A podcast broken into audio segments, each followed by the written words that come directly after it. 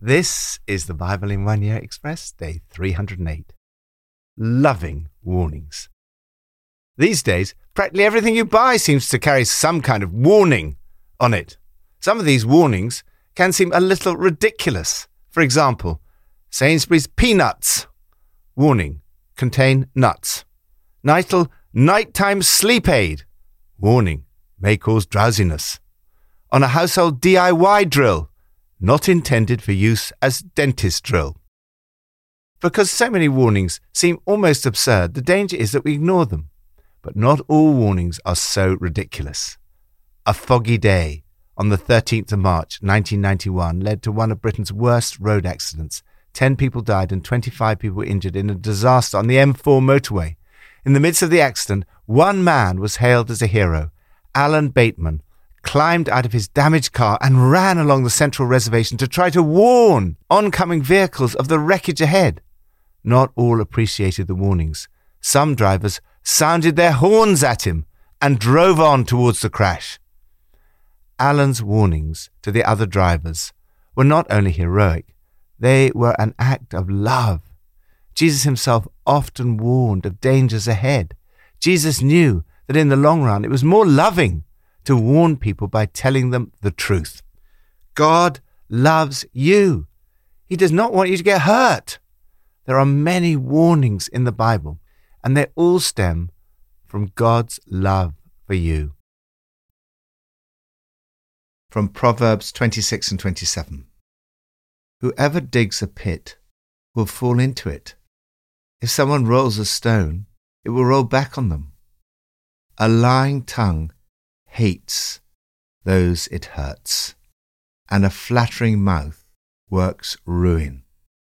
Do not boast about tomorrow for you do not know what a day may bring. Let someone else praise you, and not your own mouth, an outsider, and not your own lips. Stone is heavy, and sand a burden, but a fool's provocation is heavier than both. Anger is cruel, and fury overwhelming. But who can stand before jealousy?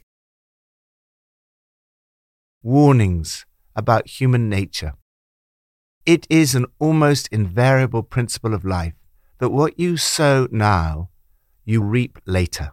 Much of the teaching in this section of Proverbs is summed up by the verse If you dig a pit, you'll fall into it. If you roll a stone, it will roll back on you. In other words, you reap what you sow. The writer warns against malice. Malice backfires, spite boomerangs. However much we try to conceal our desire to hurt other people, it will eventually be exposed and we will reap the consequences. Next, he warns against a lying tongue. Be very careful that you only speak the truth about others. It's sometimes tempting to tell exaggerated stories about our opponents, but the writer warns a lying tongue hates those it hurts. He goes on to warn about boasting. Don't boast about what you're going to achieve, as you don't know what the future holds. It's all right to receive praise from others, but it should not come from your own lips. Then he warns against provoking people. Stone is heavy and sand a burden, but provocation by a fool is heavier than both. Finally, in this passage, he warns about jealousy, which Shakespeare described as the green eyed monster that mocks the meat it feeds on. Jealousy is an even more powerful and dangerous force than anger and fury. We're blasted by anger and swamped by rage. But who can survive jealousy? Lord, guard my heart. Forgive me for my sins as I forgive those who sin against me. Lead me not into temptation, but deliver me from evil. New Testament from Hebrews 5 and 6. Though by this time you ought to be teachers, you need someone to teach you the elementary truths of God's Word all over again. You need milk, not solid food. Anyone who lives on milk, being still an infant, is not acquainted with the teaching about righteousness. But solid food is for the mature, who by constant use have trained themselves to distinguish good from evil. Therefore, let us move beyond the elementary teachings about Christ and be taken forward to maturity. It's impossible for those who've once been enlightened, who have tasted the heavenly gift, who have shared in the Holy Spirit, who have tasted the goodness of the Word of God and the powers of the coming age, and who have fallen away to be brought back to repentance. To their loss, they are crucifying the Son of God all over again and subjecting him to public disgrace.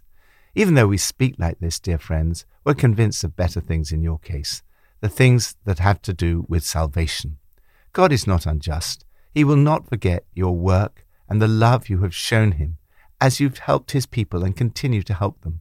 We want each of you to show this same diligence to the very end, so that what you hope for may be fully realized. We do not want you to become lazy, but to imitate those who through faith and patience inherit what has been promised. Warnings about immaturity. God's desire for you is that you grow up in Christ into a healthy, strong, spiritually mature follower of Jesus. Maturity requires a listening attitude. The Christians addressed here have picked up the bad habit of not listening. God is continually speaking to us. Develop a regular habit of listening to Him as He speaks to you, primarily through the Bible. The writer of Hebrews warns his readers against spiritual immaturity. They ought to be teachers. This does not mean a specialized group. Anyone instructed in the faith was expected to teach others. One of the best ways to start growing in your faith is to pass it on to others. This is why we often invite those who have encountered Jesus on Alpha to come back and help on the next course. He wants them to move on from milk to solid food. Teaching is part of Christian maturity, encourages them to move on from the elementary teachings about Christ repentance, faith, baptism, laying on of hands, the resurrection, and judgment. This is a striking list of what the writer considers to be the basics, and it's a challenge to all of us who teach in the church. We need to ensure that we are indeed training all people in these things and then moving them on to solid food. You feed yourself through, for example, worship, church community, Bible study, reading inspiring books, and listening to good teaching. He says solid food is for the mature who, by constant use, have trained themselves to distinguish good from evil. In other words, maturity comes through practice, applying God's words to our lives. As John Wimber used to say, the meat is on the street. Maturity is not just about head knowledge. You learn as you live out your faith. You learn discernment on the street, and that enables you to receive the meat. He then warns them of the danger of abandoning or renouncing their faith. This is a very difficult passage, as at first sight it seems to suggest both that a Christian can fall away and that there's a group of people for whom repentance is impossible. These are two things that the rest of the New Testament makes clear are not the case. His main aim is to encourage perseverance. The severity of these warnings makes clear how important this is. However, the point about falling away is not developed because he's confident that they will not do so. I'm sure that won't happen to you, friends. He then congratulates them for the fruit they are showing in their lives. Their acts of kindness are already reckoned by God as if they were done to himself. He will reward them. They have started well, and now he encourages them to finish well, to show this same diligence to the very end. Generally in life, it's much easier to start things than to finish them. When the initial enthusiasm wears off, follow through requires hard work, patience, and courage. Success, fruitfulness, and reward come to those who stay the course with committed faith and then get everything promised to them. Lord, help me to grow into spiritual maturity. Help me to imitate those who through faith and patience inherit what has been promised. Old Testament from Ezekiel 4 to 6. Lie on your left side and put the sin of the people of Israel upon yourself. I have assigned you the same number of days as the years of their sin. So for 390 days you will bear the sin of the people of Israel. After you finish this, lie down again, this time on your right side, and bear the sin of the people of Judah.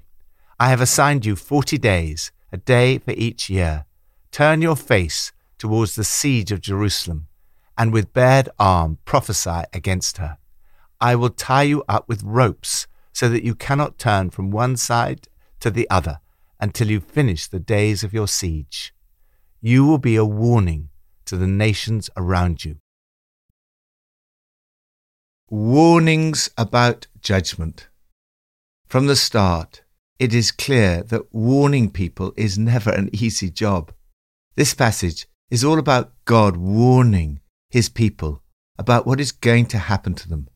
Furthermore, what is about to happen to Israel is intended to be a warning to the nations.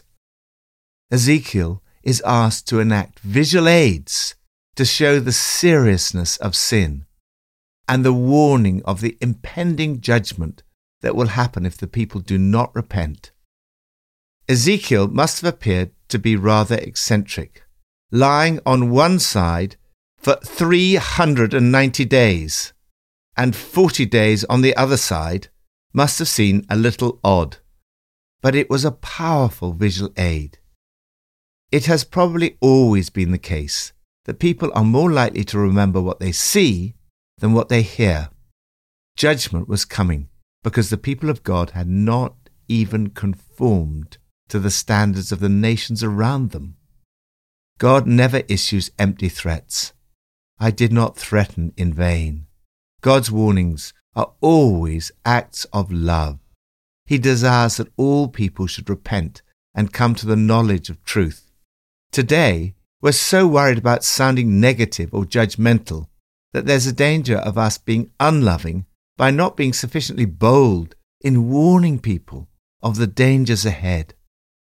It was love for God and for God's people that caused Ezekiel to carry out these visual demonstrations warning of God's judgment ahead. Ezekiel was told to bear the sin of the people. This visual aid was also a sign of what was to come. Jesus did what Ezekiel was only able to foreshadow. Jesus bore your sins on the cross. He took the judgment of God upon himself and enabled you and me to receive all the wonderful promises of blessing for those in Christ. The life, death, and resurrection of Jesus changed everything. Yet the warnings for us are still real and serious. Indeed, these warnings make the reality of salvation and the many blessings available in Christ all the more amazing. The gospel is great news. Lord, give me wisdom in how I communicate the good news of Jesus with sensitivity and faithfulness. Give me courage to proclaim the whole counsel of God. Pippa adds In Ezekiel chapter 4, we see poor Ezekiel. He's had to lie on his side for 390 days and eat food cooked over dung. I don't think God has asked me to do anything like that. Thankfully, we don't all have to be eccentric.